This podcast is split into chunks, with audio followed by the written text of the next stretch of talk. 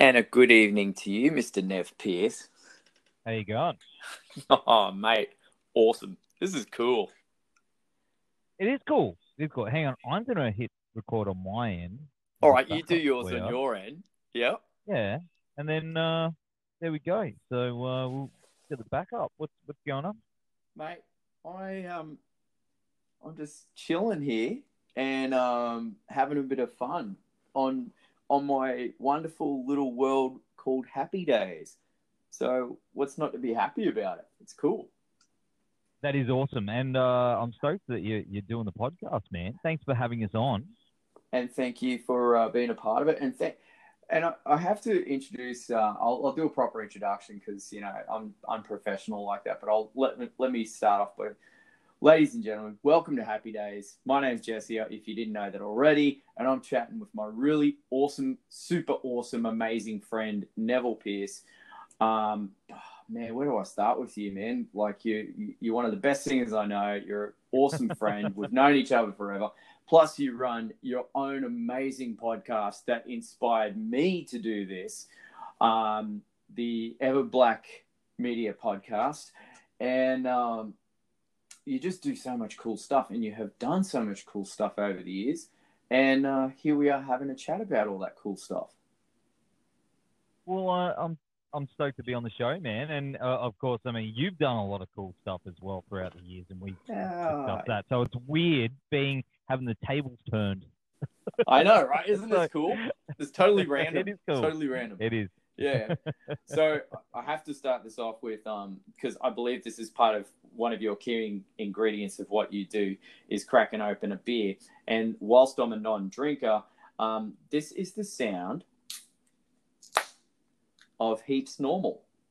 I don't know if you've heard of it, Nev, but it's a really cool non-alcoholic beer brewed from Melbourne, and it tastes heaps normal. Well, I've got something to tell you, mate. Mm-hmm. I'm drinking a beer that is filled with a beer can filled with water, because I was in such a rush before that I threw back this Green Beacon lager, and I needed a water, so I just grabbed a can, and I was too lazy to get a cup. So here I go. I'm drinking a non-alcoholic pretend water in a beer can. Laziness. That's the Australian way, I think. Mate, that's what we do, bro. That's what we do.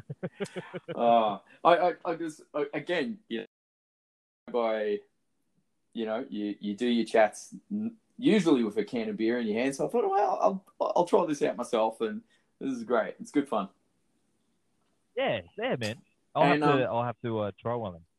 You have to, man. Like, and this isn't a paid sponsorship or nothing. I've just discovered this from working with my boys at the old Lumberpunks, and we have this there, and I think it's a great non-alcoholic beer, man, and it tastes like the real deal. It's a good fruity XPA, and it ticks all the boxes for me. It's great. Got me sold. All right. Yeah. So man, dude, where do we start? We got so much ground to cover and in a pretty short amount of time, I reckon. So, like I said, man, you've had an illustrious singing career, with, bands as far back as the Sever Project and, more recently, the mighty power that is Snake Mountain. I mean, how do you enjoy the buzz of being in a band? I live for it. You know exactly that feeling. I do. I do. But there's multi levels to it. It's not just getting up there and performing.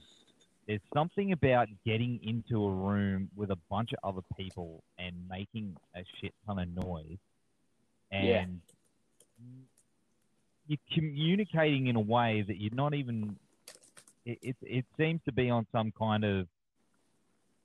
I can't even describe it. You can't describe it. It's like a whole different level, you know what I mean? It's the best feeling in the world. Yeah, it's like a spiritual out-of-body experience, you know, like... Yeah. It's, I mean, I don't know, I hear about guys that have stuff pre-rehearsed and all this sort of jazz, and I'm like, yeah, I don't think I've ever done that. Like, I mean, obviously, your musical rehearsals for sure, but in terms of performance, I don't know, man, like, nothing's choreographed. We just freestyle it, we get in the moment, and we become this person that nobody recognizes, you know? And you do it very well. Thank you. Yeah, you do too. Thank you. Thank you. You find you get people. You know, they say you don't sound how you sing. Yeah, I get that all the time. I guess because I do the deathy thingy yelly thing. But I don't know. Do you get that? Do you get people that say, yeah, oh, you sound nothing like how you are on stage?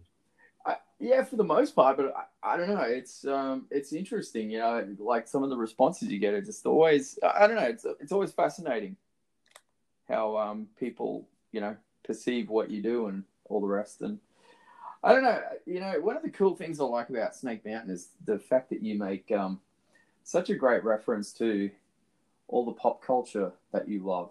Like, I mean, for starters, Snake Mountain. I mean, if you don't know what Snake Mountain is, just stop listening right now. Actually, no, don't. Let's do pop culture theory 101, as Jack Black would say on School of Rock. We start with theory.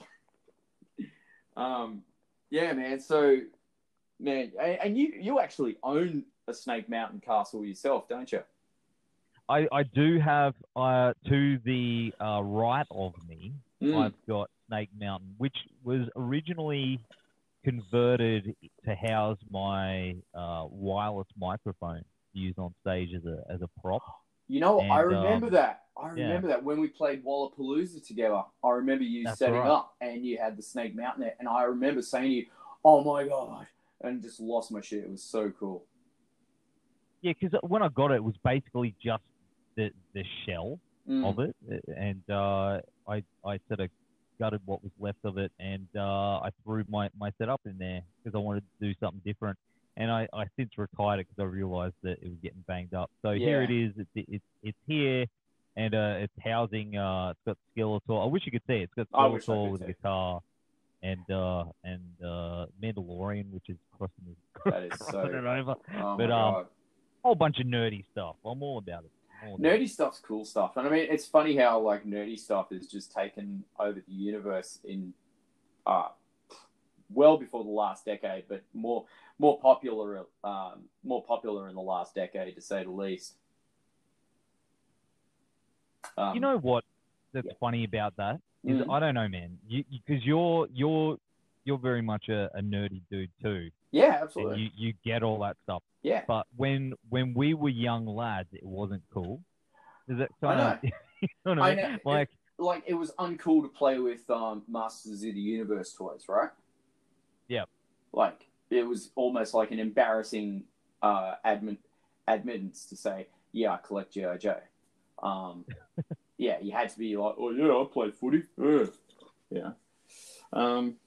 Yeah, what's your divine preference? Is it purely Masters of the Universe? Or I know you have a broad taste of everything, but is there a particular one that you love?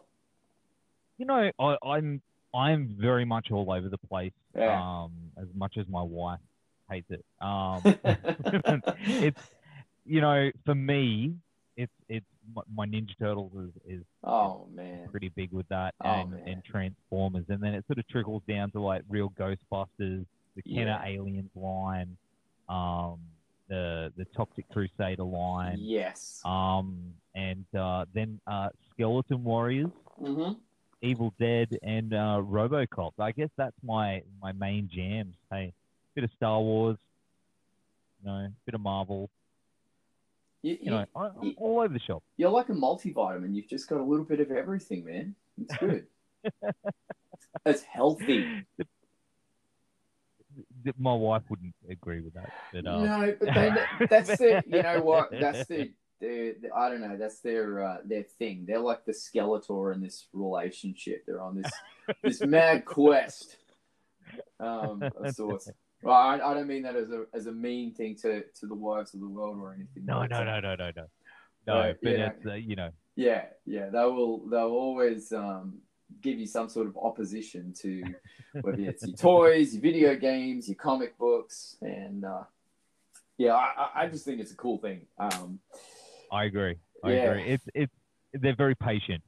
Yes. I appreciate my wife being so patient, especially with my collecting. But there's millions of memes out there. Oh yeah. In all the toy groups with the same thing. It's like me bringing up, like that. My favorite one at the moment is it's like when she reacts when she finds out I bring home six figures a month, and it's just like.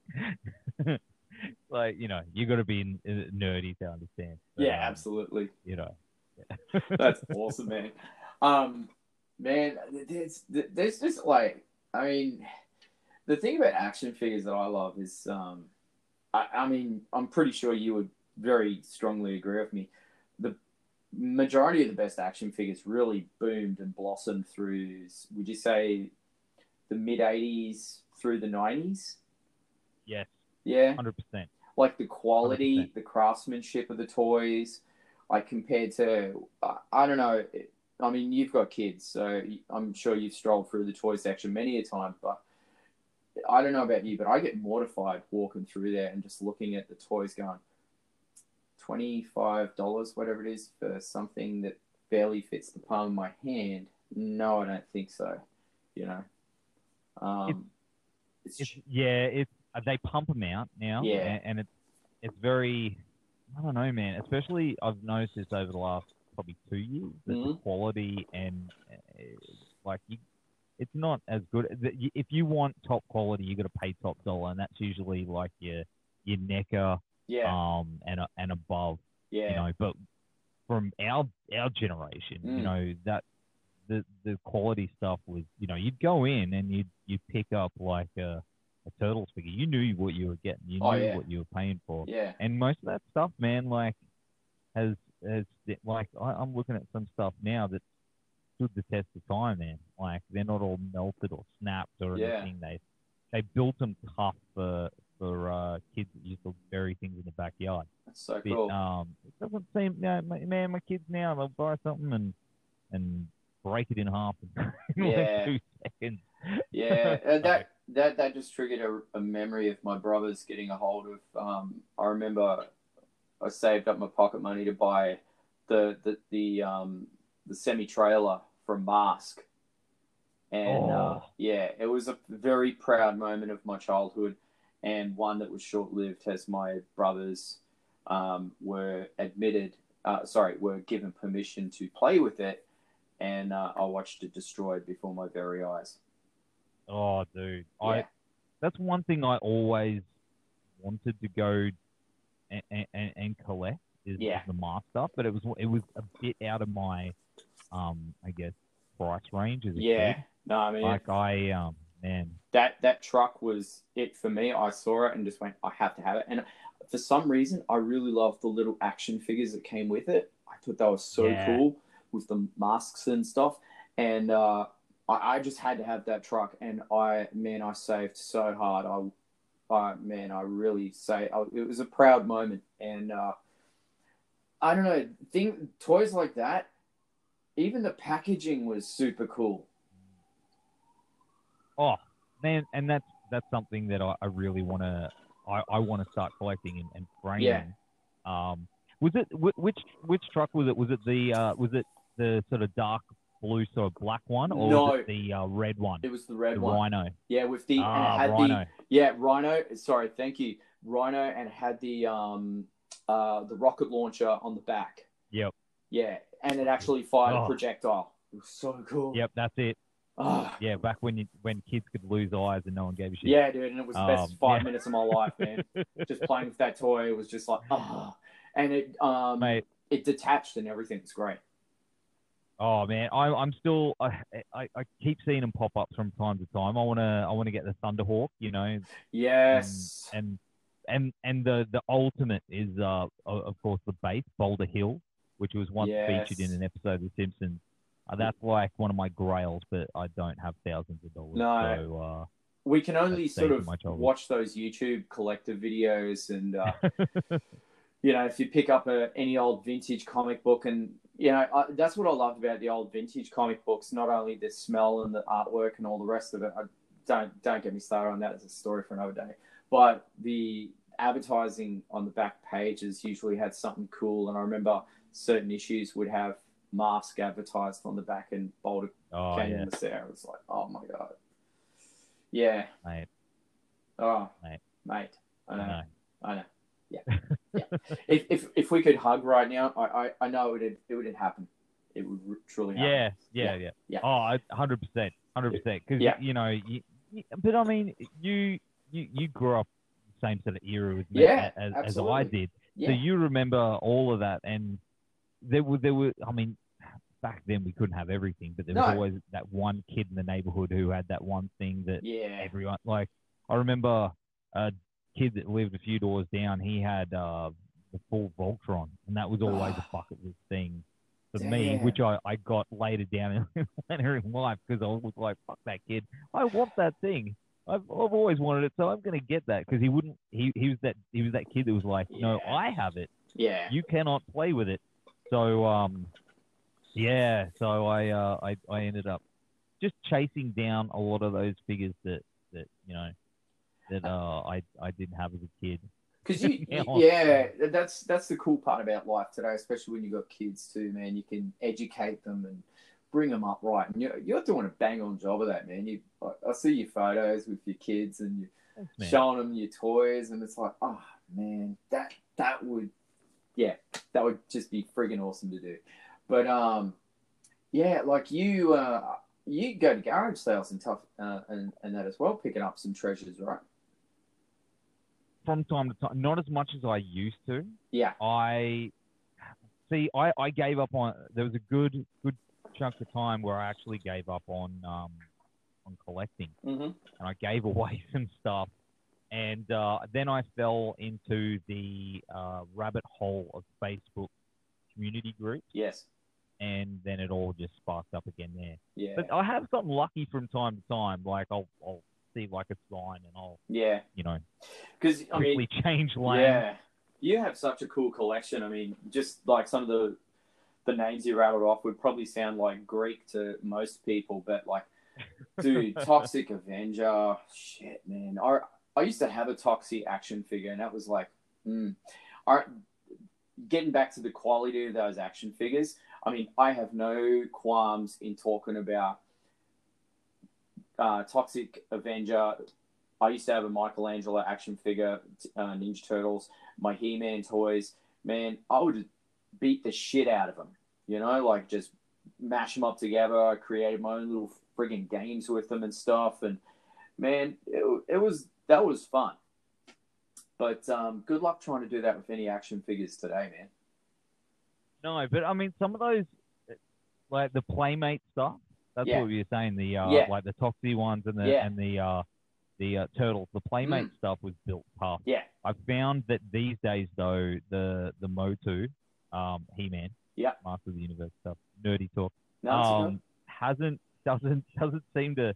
Because the elastic, remember the rubber bands in there? Yes, they were tough, but over years they sort of deteriorate. Like, I've got a Hordak here who's got no legs. Oh, wow. Yeah, I used to have a Hordak with no legs too. Yeah. Man. I had the gold-plated battle armor Hordak, and I also had... the one. Yes, and I had the regular Hordak figure as well. So, you know, I loved Hordak. Mate. I still do, actually. He's my favorite, I think. Yeah. I even grabbed one of the, you know, when Masters of the Universe did that futuristic series there for a bit, I even grabbed a He-Man from that series as well. And I don't know, I wasn't into it. Yeah, I used to have that. And that was severely destroyed in one of my, I created like this game where I would battle it out, but I would use dice. So I'd roll the dice, and you know, certain numbers engage certain maneuvers and shit, and it was a lot of fun. Yeah, dude, it was like, instead of, you know, being a social butterfly outside, I was very inverted inside. And, you know, why wouldn't you be when you've got He-Man figures and Ninja Turtles? It was cool. So dude, what's like your top three, would you say, all-time favorite cartoons? Oh, just off the top of your head. Well, of course, there's there's Transformers, Turtles, and but third one, I don't know, man. I'll probably say it's hard, isn't it? That's a tough one. The third one, probably real Ghostbusters. Yeah, or Skeleton Warriors. No, I haven't seen that. Only one season. But I have to. Yeah, I'll put it on my tip. Fucking amazing. I'll do it. But what it was, basically, what they did is they went, look, we need a new series that's like He-Man. He-Man's old hat. Let's take Evil Dead and cross it with He-Man, and it was kind of like it's very. I vaguely remember it. Yeah, I will definitely check that out for you. I'm doing a bit of a, rewind, and thank fuck for YouTube, man. You just find some cool shit on there.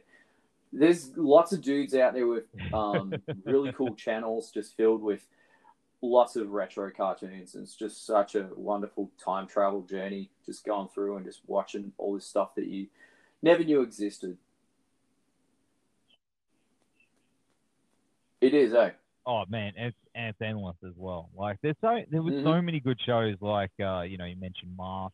Another one that I used to really love was Centurion. Do you remember? Oh man. Yeah. And one of them looked like I was just thinking of him. He had this Tom wicked Selleck, thick porno mustache. It was just like total Tom Selleck moment. They did. Oh. And every one of those action, in those action cartoons, all the figures were all ripped and muscular and just like, holy Jesus, what gym do these guys go to? Fuck. It was insane. Yeah. I know, but it's just, it's, did you ever get into the, when they brought Star Wars back in like 97 and they had that first line and they had like, all those I do remember that. Like they've got like Skywalker. That was insane, dude. I think I've seen bits of docos where they've talked about that and just made reference to, we don't know what we were thinking. We were just trying to be cool and bring something cool back, and I don't know. It just didn't work out quite. No, but I bought into it. I was like, just give me all the Star Wars. So, sorry, you were going to say? But I was just going to say that, with all this nerdy stuff, I find that, it sort of goes, I don't know if you find it, it sort of goes hand in hand with the music that, metal and more metal than anything. Like a lot of dudes like us, very much the same, in school it wasn't cool to like either of them, and now it's if you're not into it, there's something wrong with you. The same universe, you know what I mean? Yeah, back exactly then it was like, it's like there's something wrong. It's with crazy, you. Isn't it, man? Like and it's so true, man. Like you hit the nail on the head, man. Like I mean, you celebrate that love with Snake Mountain beautifully. Yeah, my pleasure. But but the thing is, it's like there's just so many dudes out there that share the same story. Actually, a guy that you recently interviewed, Kane Kressel, from The Amenta, he's got a deep-seated love of horror, comic books, and nerdy culture as well. So like these brutal musicians out there are actually some of the nerdiest. Comic fans out there too, man. So more power to us, I say. Yeah, dude. Yeah, and 100%. Shout out to Kane. He's a dude. Yeah. Yeah, awesome. Yeah, he's the best dude. Actually, that's one thing I want to touch on, man. Your podcast is friggin' brilliant. Like, just you've done so many episodes, and thank you. I don't know, man. Like, what was it? I don't know. Like, take me through the process a bit. Like, what inspired you to want to do it? And because your influence is huge on me, you know, watching the great things that you were doing. And just like, it was always proud moments for me seeing your name mentioned on prestigious websites like Blabbermouth.net and that with your interviews. I'm like, wow, this is freaking awesome. I mean, what's it like for you to,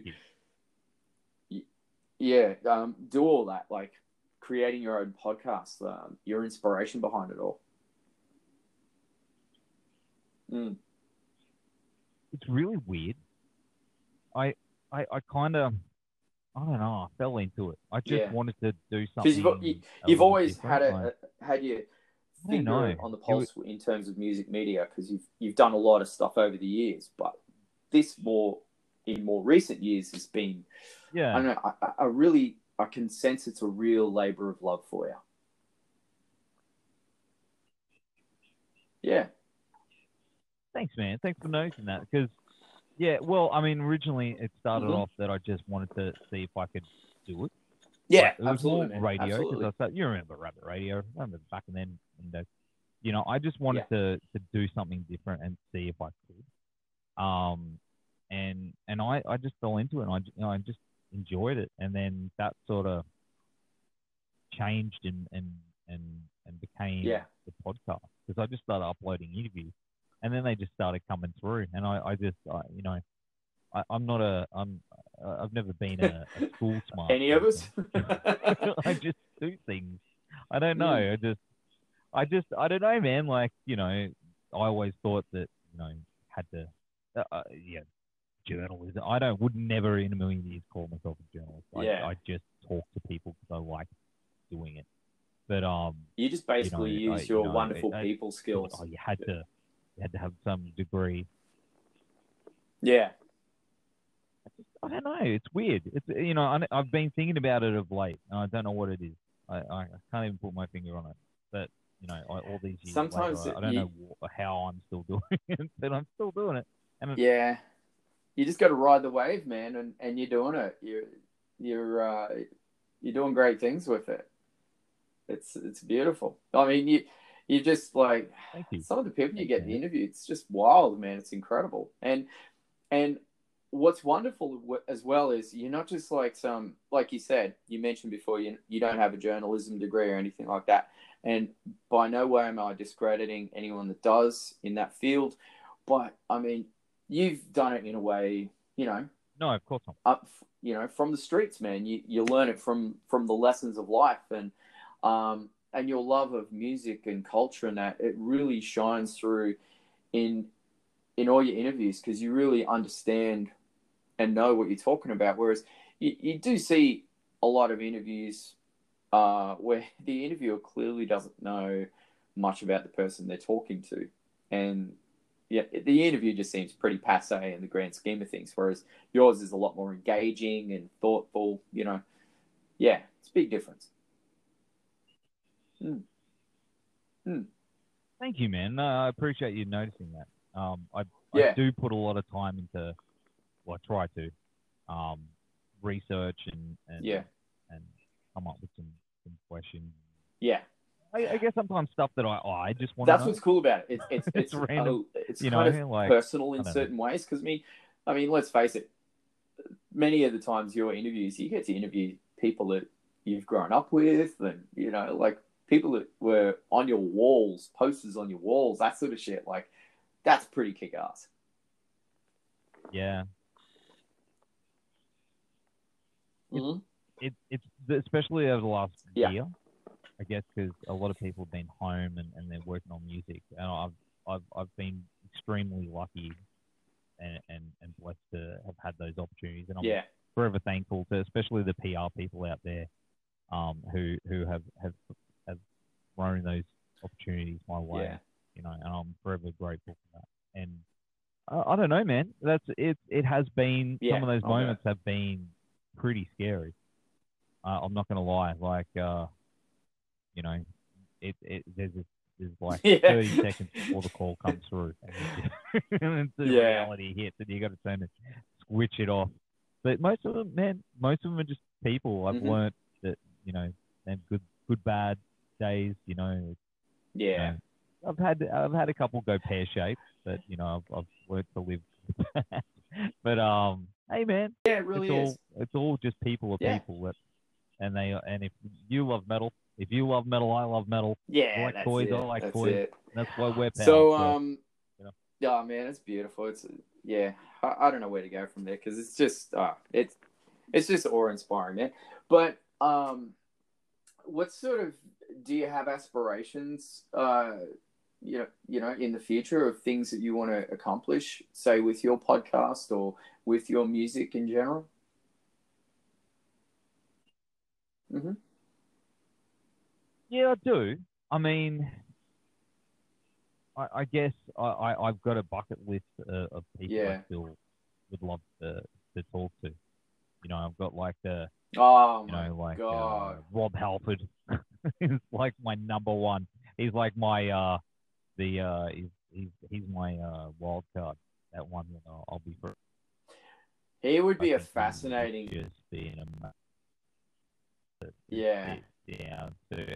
would be a fascinating topic of discussion. Yeah, it would be a very good chat, man. Wes Ballin, Wes Ballin, dude, like, and he's done so much. Yes, I love Wes. Wes is great. Yeah, Wes Ballin's another one. Yeah, I'd love to talk to him. No, not about biscuit. Do you listen to him on? It'd be more about everything else he does. You know, big dumb face. Yeah, it's funny. Do you listen to Space Zebra?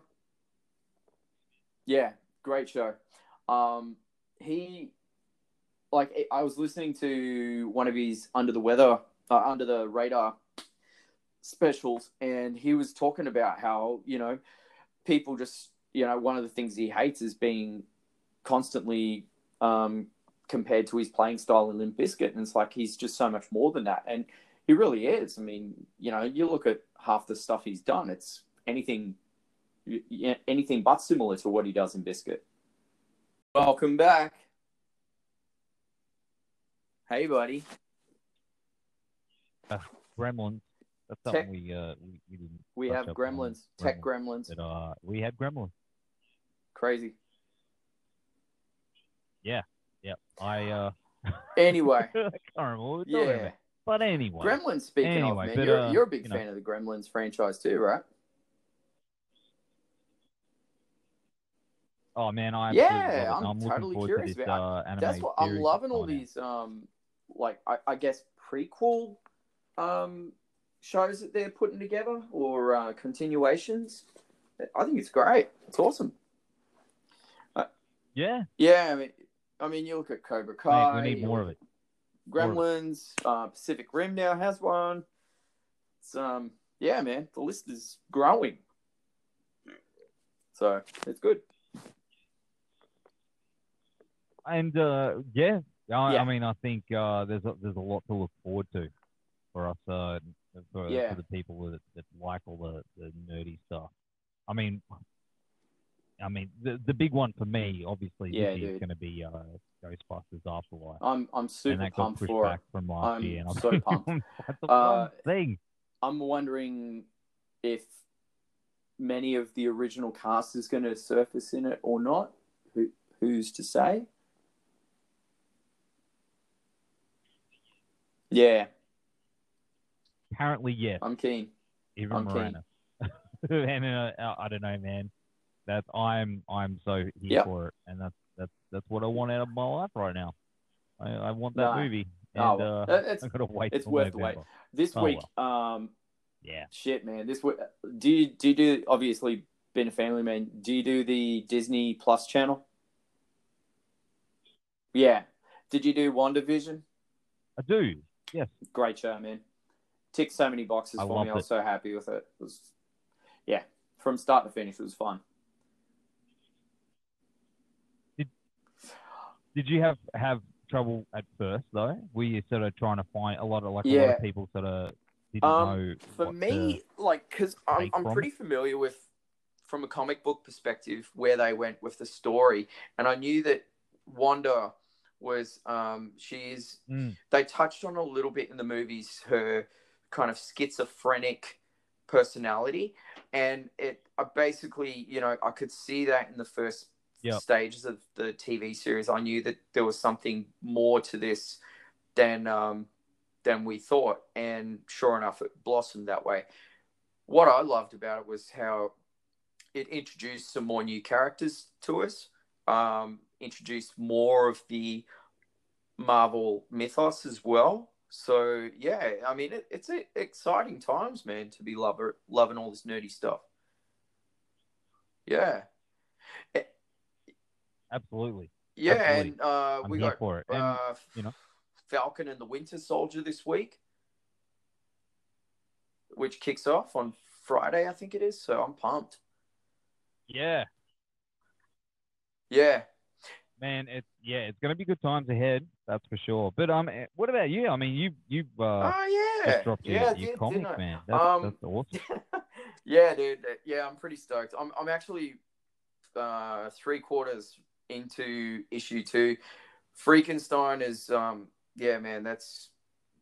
really stoked with that, man. It's kind of a dream come true, really. So it's a lot of fun doing it, man, and I think what I love about it is the fact that there's actually people out there that enjoy what's being created. So it's it's been a lot of fun, and I crack up at some of the moments that I put in there because I try to draw on a lot of real experiences that happened and keep it sort of faithful to that whole true story that it's partially based on.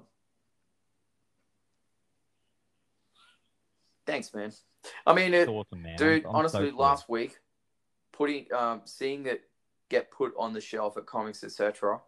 was just like a crowning moment. It was just like, I've been going to that shop since I was a kid, and I even told that to the guy. I said, "Look, man, just please bear with me while I just tell you I don't think you understand what an honor this is right now." And I'm just staring at. I honestly just stood back and stared at it for about 5 minutes, just taking it in, man. It was just like, wow. Just yeah, dude. Yeah, totally, man. But moments, even cooler now is just like getting those props from people like yourself and, some of the artists that are comic creators out there that I've, idolized in recent years, like Paul Abstruse and Wayne Nichols and, more of our Aussie talent. And they're just, they've been nothing but warm and supportive, and it's just beautiful, man. It's great to see that the comic industry has a bit of love in it as much as the music industry, so that's cool. Thank you.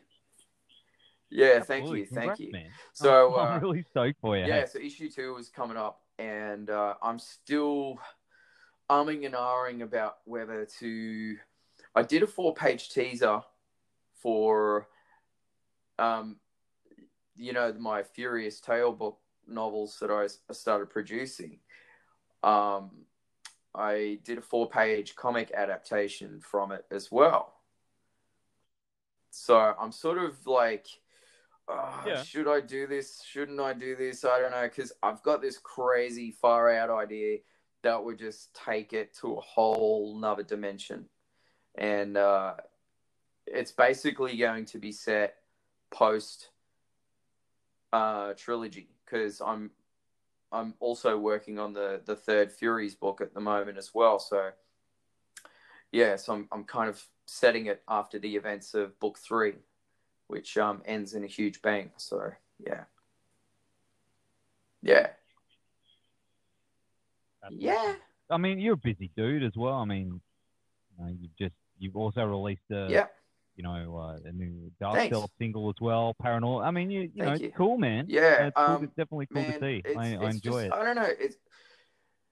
There's a lot of negs to say about the previous year and a bit, and sure, I've faced my certain fair share of it myself, but I also turned a lot of it into positivity through creativity.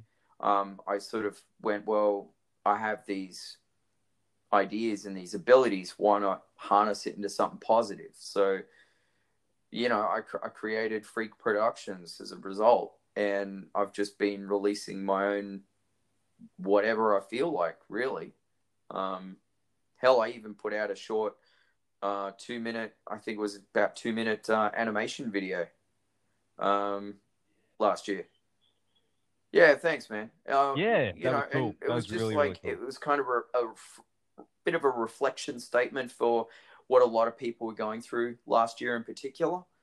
So, yeah, I mean, you know, just little things like that, man. And I'm just, I'm forever sort of pushing myself to see where else I can take this. And, yeah, I think next on the list is writing a screenplay. So, yeah. That's all happening. So it's crazy. Nice. Yeah. But, yeah, awesome, yeah, man, back to you. Like, we're playing tennis. Doot, doot. It is weird. It's weird. Yeah, I know. It is weird being on the other side. Yeah. You were saying, you know, you've got your bucket list of Rob Halford and your Wes Ballin. So you've done some amazing interviews. Do you have, like, maybe like a top three or a particular favorite of mention that you absolutely enjoyed interviewing and just walked away floating on air? Yeah, I got to say my favorite of all time is Dave Brocky, Oderus. Like, he was like my hero, and he was just everything that I hope. Yeah. You know. Yep. Came in as Dave, and then it was weird because it was like talking to Oderus, knowing that it's not a real. It's just a character, but it was a lot of fun just riffing and talking about all kinds of horrible things. So we basically have to tune into that interview to listen to what was actually said.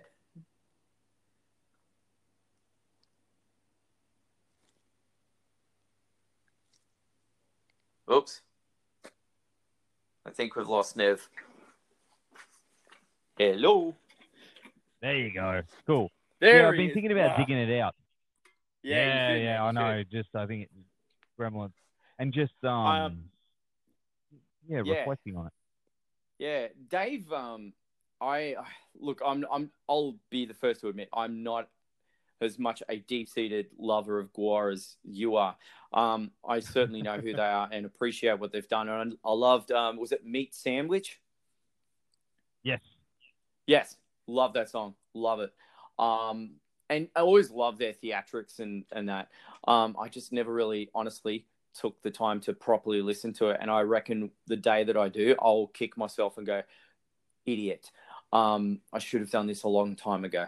But I did meet Dave when we were on tour. And you're absolutely right. He is one of the nicest guys that, you know, that was in this industry and sadly no longer with us. But, yeah, absolute gentleman, man. Absolute gentleman.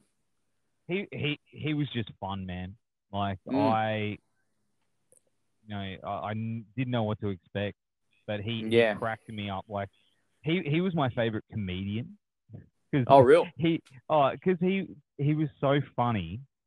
I could chuck on a Gore album and just hurt from laughing because it was so offensive. Talking about all this cancel culture, like there is things that band, like even for me, I was like, oh, that's way over the top. But there was that was the funny thing about it to me was that, you know, I was offended. I was so offended that I'm not going to run and you know stomp up and down. It was that they that was their whole purpose. That was that he liked getting a rise out of people. He liked offending people and saying horrible things, and that was a big influence with the early. Snake Mountain when we used to do the mask thing. I remember that. you know, I wanted to be Dave Brocky, but then it just morphed into what it you know. But you know what? That's yeah. But you know what? That's I think that's you know, people can say whatever negatory comments they want about that sort of performance level in your early years, but like I look at that as proudly saying thank you to the people that you've looked up to that helped put you in that position.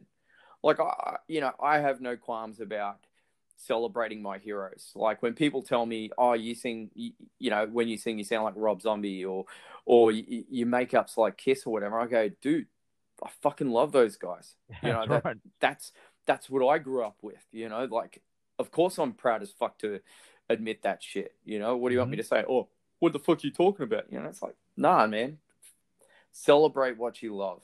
And that's exactly right. That's exactly right. It's about paying homage to those. Yeah. Things. Yeah. 100%, like, dude. 100%. Yeah.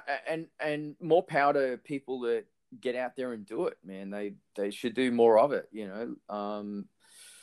I'm not saying that people go out there and imitate heroes. I'm just saying, you know, if you, you know, grew up with a love of, you know, certain artists and you feel like that will help you, you know, it's a bit of a, say, training wheels to help you get started.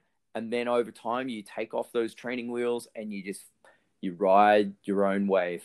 That's right. You know? Yeah. Yeah. Everyone draws influence from somewhere, you know, and, and then totally. You've got to find your own feet in that, you know, and I mean, everyone does it.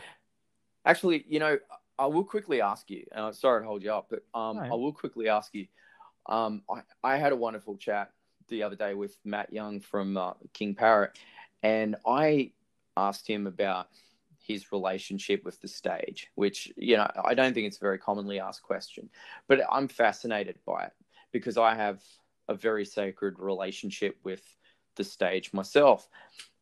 For you, when you walk on a stage, I mean, is there, I know we talked about out of body experiences and stuff, but is there like a moment for you when you walk on that stage within that first 5 minutes, is there a feeling that you can describe, like a relationship that you can describe with that stage? That's a real tough question. It's a good question. But I live for it. Always go by that thing where it's like, if you could bottle that feeling, you'd make millions. There is nothing. I mean, some people can't, and I understand. Some people can't do it, like they've got a fear of public speaking, or you know. But if you're a performer, that you feel that, and that's your moment to express yourself and just let loose, and not necessarily be yourself, if you know what I mean. Yep. You become the person that in your mind who you wish you could be, 24/7. You know, and that's something that I get the post-gig blues, even if it's just a little show that, you know, I feel real shitty for a couple of days after, because I want that feeling. I want to feel that all the time. It's like a drug, isn't it? Yeah, it is, man. It is, and it's just I don't know, man. It's a hard thing to put into words, but it is. Yeah. Something I just absolutely look forward to. I get the same, you know what I mean, I even get the same feeling when it's just jamming in a room. It's just I don't know. I've seen some of those videos where you're, you know, jamming in the jam room. I actually love a lot of the video content you put out, but I'm secretly admitting this stuff right now, but like there's just those jam videos, you can just see the fun you're having in that room with the guys, like everyone's just smiling, and it's like that's what music's all about, dude. You know, it's not about, I don't know, being a rock star or, you know, how many followers you've got or any of this bullshit. It's just the simplicity of like-minded souls being in a room and blasting music and just living in the moment, you know? 100%. And that's what we touched upon before. was, you know, you can't, unless you've sort of been in that position, it's hard to, and I recommend it for anyone. Just performing with people and connecting without words is, I don't know, there's something primal about it. There is. You know. Because, I mean, you know. Yeah. Oh, sorry. Continue. No. I don't know where I was going with it. I was just rambling. Yeah, no. I ramble. Well, you know. You're a rambling man. I am a rambling man. Yeah, but you get it. I know you. 100% you get that. And I'm sure Matt would feel the same way as well. But, well, you wouldn't do it. I mean, that's the thing, man. Like, I always feel disappointed, a little heartbroken when I watch bands, and you can just see they're just going through the paces.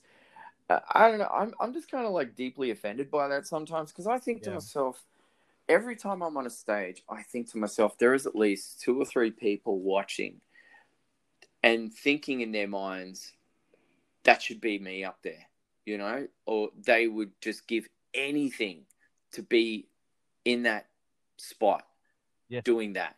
You know, so to me, there's a certain level, I don't know, when I hit the stage, I approach it with a level of respect and honor that must always be adhered to every time. And I think one of the reinforced inspirations I got was from reading Dee Snider's book. And he talks about his, you know, very relationship with the stage. And it was... if he didn't give more than 100%, you know, if he was able to walk off the stage on his own 2 feet and talk and have a conversation, then he hadn't given his all on stage, you know, and he was disappointed by that, you know, and I'll never forget that. And I don't know, just things like that really resonate in my mind. And I share a very similar sentiment, you know? It's a powerful bond with the stage that few people would understand. So I'm glad you understand it, bro. Oh, 100%. 100%. And just connecting with people. You know, it doesn't matter if there's 5 or 100 people or whatever it is.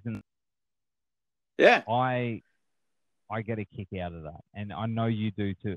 You know, you just... yeah, totally. You know, you can't please everyone. You have those shitty gigs from time to time where, you know, your voice doesn't kick in or something, or, you know, equipment explodes. But even at the end of the day, those shows are somewhat special because you walked away either learning something or you still get that feeling, man. You know, you played a show, you did something that not everybody gets the opportunity to do.